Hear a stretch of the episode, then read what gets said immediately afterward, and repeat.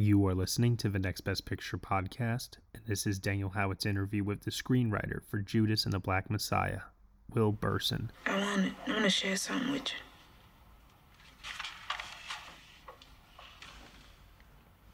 Like the masses, I was in awe when I first laid eyes on all the things you are. I heard that speech. I knew we'd make noise. I just thought it'd be in the streets. The Black Panthers are the single greatest threat to our national security. Our counterintelligence program must prevent the rise of a black messiah. You're looking at 18 months for the stolen car, five years for impersonating a federal officer, or you can go home. What do you want? Get close to Hampton. The Black Panthers are forming a rainbow coalition of oppressed brothers and sisters of every color. Neutralize him by any means necessary.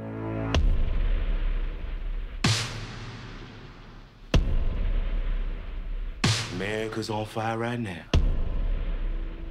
And until that fire is extinguished, nothing else means a damn thing. Imagine what we could accomplish together. We can heal this whole city. You ain't tell me it was gonna be like this. These ain't no terrorists. We got a rat, man. Does anybody else know about me? No one knows your identity. Are you sure? We educate, we nurture, we feed, and we lobby. Perhaps we're here for more than just war with these bodies. We scream, and we shout, and we live by this anthem. But power to the people really worth their ransom. When I dedicated my life to people, I dedicated my life. You get to go out there talk about dying a revolutionary death because you don't have another person growing inside your body.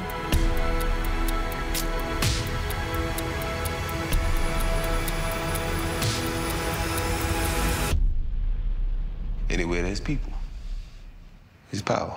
Hey, Will, thank you so much for talking with me today about your film, Judas and the Black Messiah. It's my pleasure. Thank you for having me, Daniel. So, Will, you've been writing for years, but this is your first produced feature film. Uh, what brought you to this project? Um, it's sort of a long story, but um, I, I grew up in New York in the '80s um, under Rudy Giuliani and Bernard Goetz and Amadou Diallo and Abner Louima, um, and I, you know, I was sort of had police police brutality kind of uh, omnipresent in my peripheral life. I'm white, so it wasn't a existential threat to me.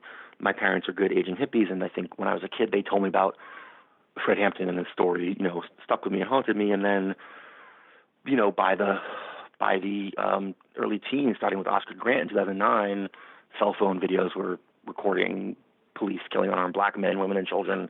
You know, basically once or twice a month. It seemed like there was another one that was that was coming out. Um, and by 2014, summer 2014, Eric Garner and Mike Brown were murdered. Um, I think three weeks apart. And Mike Brown's murder, you know, of course, fomented the Ferguson uprising.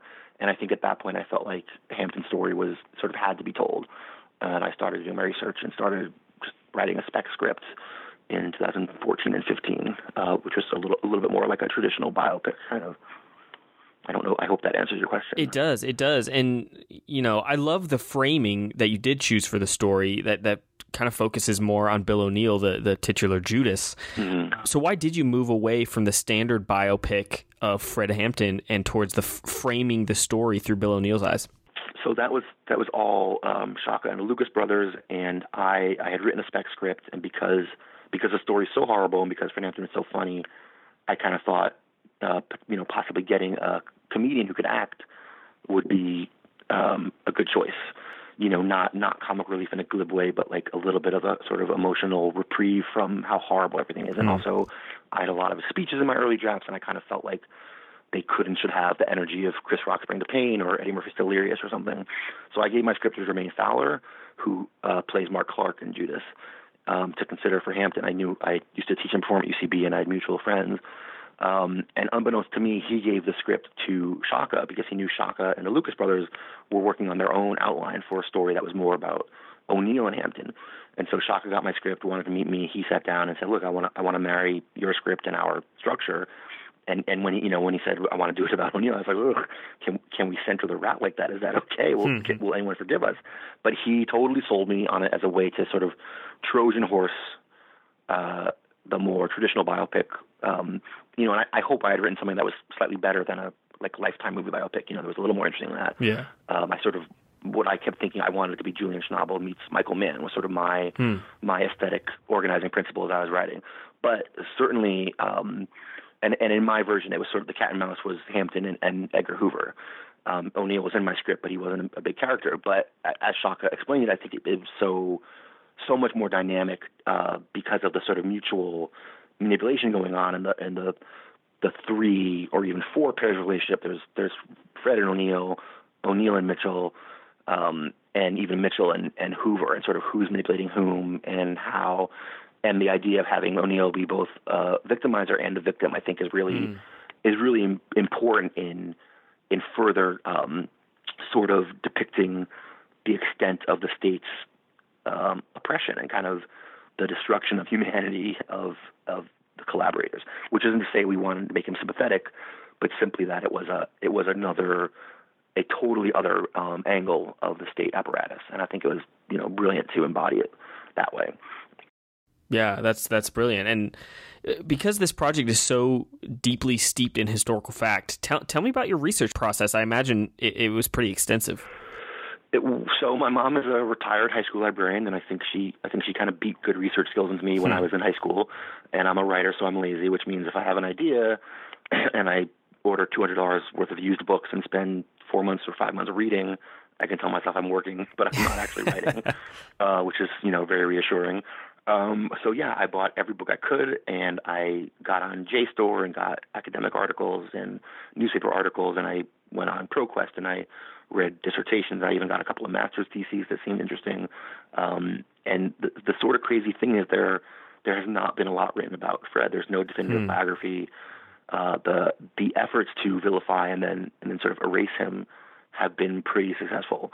Um, but I you know I did read everything I get my hands on, um, and and spent you know months and months and months buying used books and and ordering dissertations from ProQuest and going over it all with, with a fine tooth comb.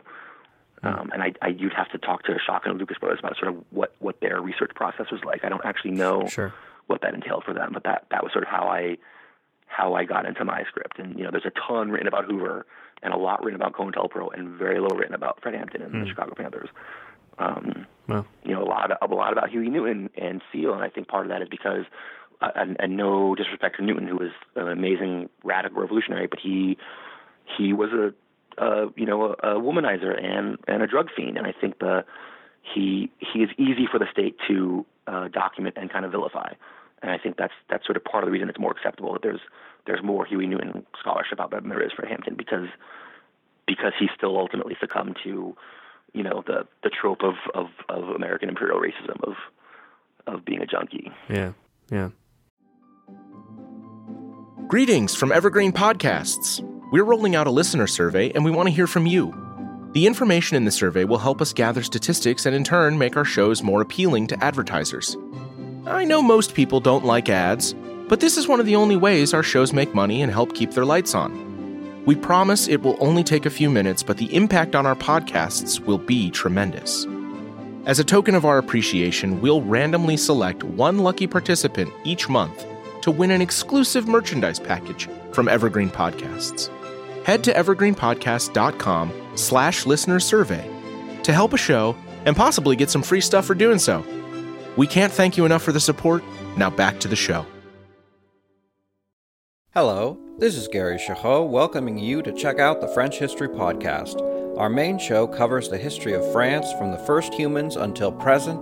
If you liked Mike Duncan's The History of Rome and wanted a similar program covering the land of beauty, culture, and love, we are exactly that. We also host world renowned scholars who have delivered guest episodes on their specialties, including 18th century pirates, revolutionary booksellers in 20th century Paris, the special friendship between the Marquis de Lafayette and Thomas Jefferson, and numerous others. Learn what you love and listen to the French History Podcast today.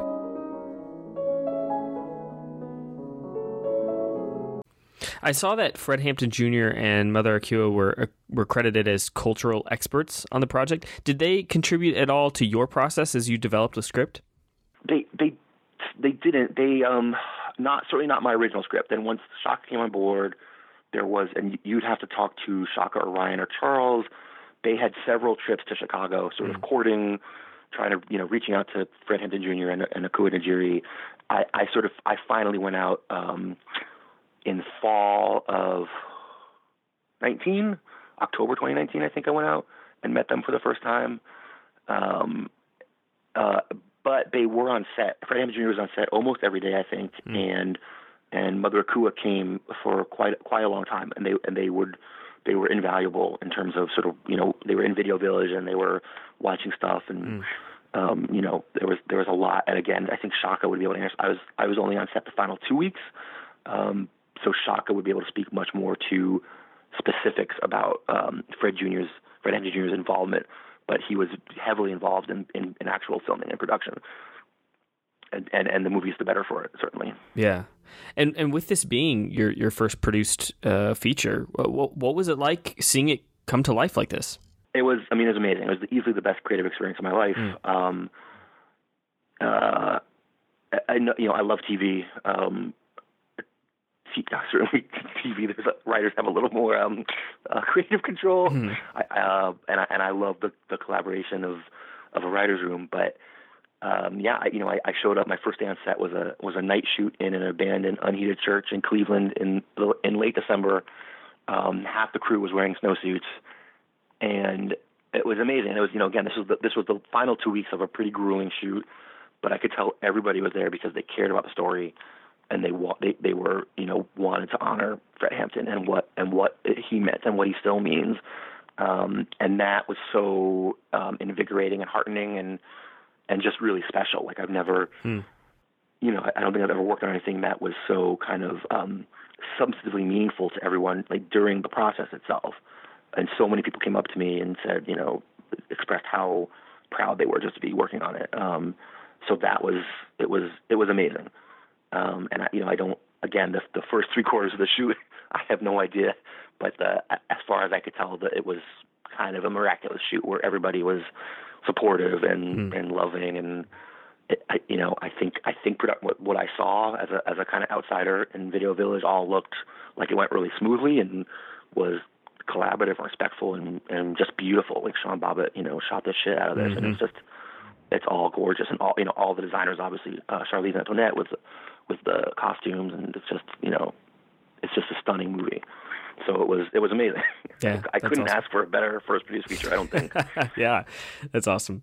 Well, well, I'm excited to see more from you. Uh, do you have any other any other projects in the works that you can tell us about? Um, I am trying to finish a, a spec sci-fi feature that I had hoped to be ready to go out with when the movie came out, which I'm probably not quite going to make that, but I am yeah, I'm shopping around a couple a couple pilots, a mini series about the Second Seminole War, mm. which was in the 1830s when the Seminole Indians and um, a bunch of marooned and, and runaway enslaved people who were living with them um, fought off Andrew Jackson's U.S. Army mm. successfully for seven years, which is an incredible story. Yeah. Um, also, I think it's it's, it's pushing a, a boulder uphill a little bit because it's a predominantly Native and black cast, and mm-hmm. it's going to be incredibly expensive. But I'm hopeful about that. Yeah. Um, and then I'm shopping around a, a pilot, uh, sort of I think very timely based on kind of on the Oath Keepers and the constitutional sheriff's movement. Um, mm. It's you know it's fictionalized, but it's about a um, uh, a sheriff in, in Eastern Oregon and her her husband who runs a local anti-government militia, and mm. sort of they're getting caught up in a in one kind of murder case and and the sort of greater governmental forces and and who their real enemies are and what it means to be American. Wow. So wow. very dense stuff all around. Yeah, no, this sounds awesome. Nobody, okay, I, I, I think so, but I don't. You know, I don't know if Hollywood will feel that way. We'll find out. That's amazing. Well, well, uh, Judas was one of my favorite films of the year. I, am uh, so excited to see more from you, uh, and I appreciate your time today. Thank you, Daniel. Really appreciate that. Thank you. Uh, me too. Thank you so much, Daniel. Hey, everyone. Thank you so much for listening to Daniel Howat's interview with the screenwriter for Judas and the Black Messiah, Will Berson, here on the Next Best Picture podcast. Judas and the Black Messiah is currently streaming on HBO Max and playing in select theaters from Warner Brothers Pictures. You have been listening to the Next Best Picture podcast.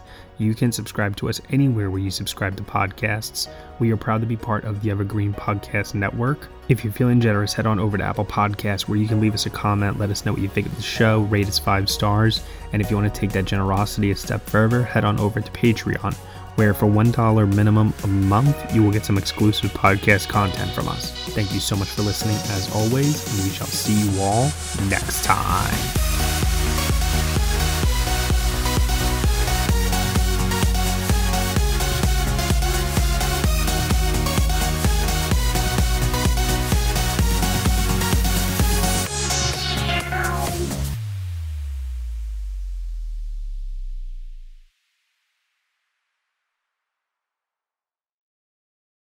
Hey, Hey there. I'm Hannah. And I'm Audrey. We are a sister filmmaking duo and co hosts of Sleepover Cinema, our show where we analyze the films that created the collective unconscious of the girls, gays, and theys of the late 90s and early 2000s. Princess Diaries, The Cheetah Girls, Aquamarine, Cinderella, the one starring Brandy. We haven't stopped thinking about these movies since we first saw them, and we want you to rewatch them and review them with us. Are these movies as bad as critics would have us believe? Do we even care if they are? We are always unpacking that very question on Sleepover Cinema. Check out Sleepover Cinema wherever you get your podcasts or at evergreenpodcasts.com. See you soon.